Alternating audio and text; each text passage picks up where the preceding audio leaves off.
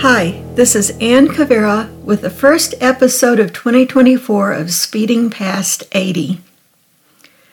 Many of you know my husband Jim passed away November 25th. He had struggled for eight years with Alzheimer's.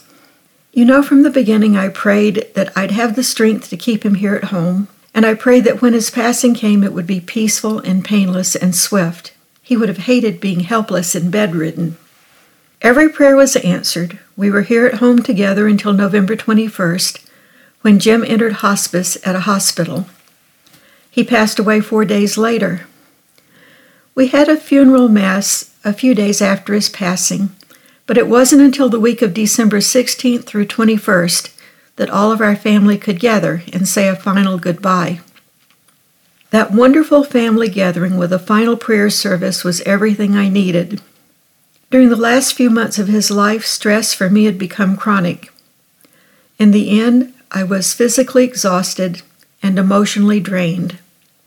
After our family gathering ended, all I wanted was to rest and think about how to approach 2024. Well, a former pastor had once suggested that instead of making New Year's resolutions, we could choose a single word and follow that word for the year. So for 2024, I decided to choose the word possibilities. After all, couldn't I enter the new year with a mind open to new opportunities? Couldn't I try to see beyond grief and find possibilities instead of burdens or obstacles? So I told a friend about my choice, and she said, You know, that's the same word you chose last year. I'd forgotten all about it. Or maybe wrapped up in Jim's illness, I'd just forgotten how to see possibilities. So, anyway, I chose the word possibilities again, more determined than ever to see life through fresh eyes. Well, all of that changed because of a recent event at our son's house that upended my life. On the evening of December 18th, a beautiful, friendly, blue eyed Siamese cat turned up on our son's family doorstep. Well, their family already has Leo. Leo is a three legged dog that does not permit anyone other than his approved family members in their house. And with all the family in town, Leo had been taken to spend a few happy days at a local doggy spa. So, here's this cat on their doorstep and it's chilly outside. Naturally, they bring the cat inside, just for a little while. It appeared to be well cared for, but had no collar or other ID. They fed this hungry cat and enjoyed its company. The cat stayed the night. They let it out the next morning and it went on its way. Surely such a well cared for cat would find its way back home. Well, that night the cat came back. They brought it in. Granddaughter Kate has wanted a cat, but she lives in a college dorm. No cats allowed.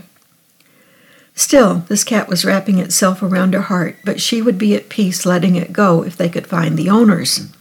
The family posted flyers, put photos on Facebook, even had a vet scan the cat for a chip. Nothing.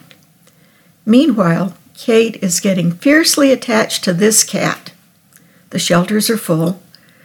They have no more room for cats, and Leo is due to come back to his kingdom. Well, they tell me all of this, and I can sense where things are heading. Perhaps you can too.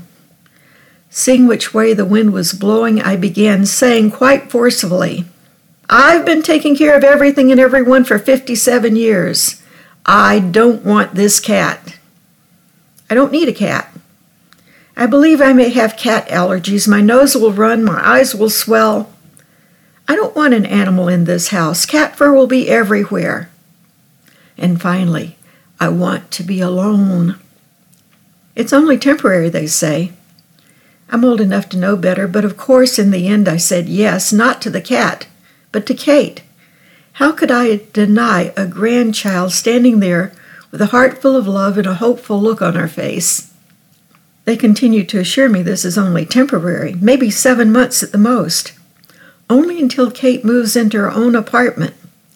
Meanwhile, one perk is Kate will be here every day or two because she will personally take care of the cat. Well, my only other experience with Siamese cats was seeing the two devilish ones in the Disney movie Lady and the Tramp. That's not a good image. I have visions of my temporary cat yowling all night, poking at my computer while I try to write, getting tangled in my feet when I walk, or digging claws into my thighs when he jumps into my lap.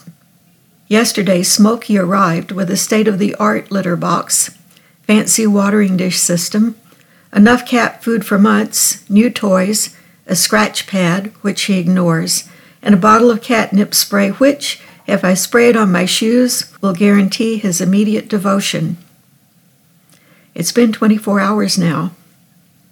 So far, this cat has done nothing but ignore me. Of all the nerve. He's chosen a spot on a very old sofa, and he prefers a sofa arm to his store bought scratching pad. I think this may actually work out well. I've been looking for a really good reason to get rid of that sofa. As soon as my temporary cat leaves, I'll go sofa shopping. When I chose the word possibilities as my word for this year, the last thing I imagined was a possibility arriving as something I thought I didn't want. I imagined possibilities in long mornings at my favorite coffee shop, with no hurry to get home. I imagined going to festivals and spending hours browsing in stores. At long last, I'd have time to turn the spare bedroom into a real writing office. Now, here I am with a cat. It's enough to make me wonder what are we supposed to do with all the things we think we don't want that just show up on our doorstep. Smokey, that's his name, is causing me to look at the idea of possibilities in a new way. Is it possible to embrace everything that shows up in our life, whether we want it or not? And just trust love to sort it all out.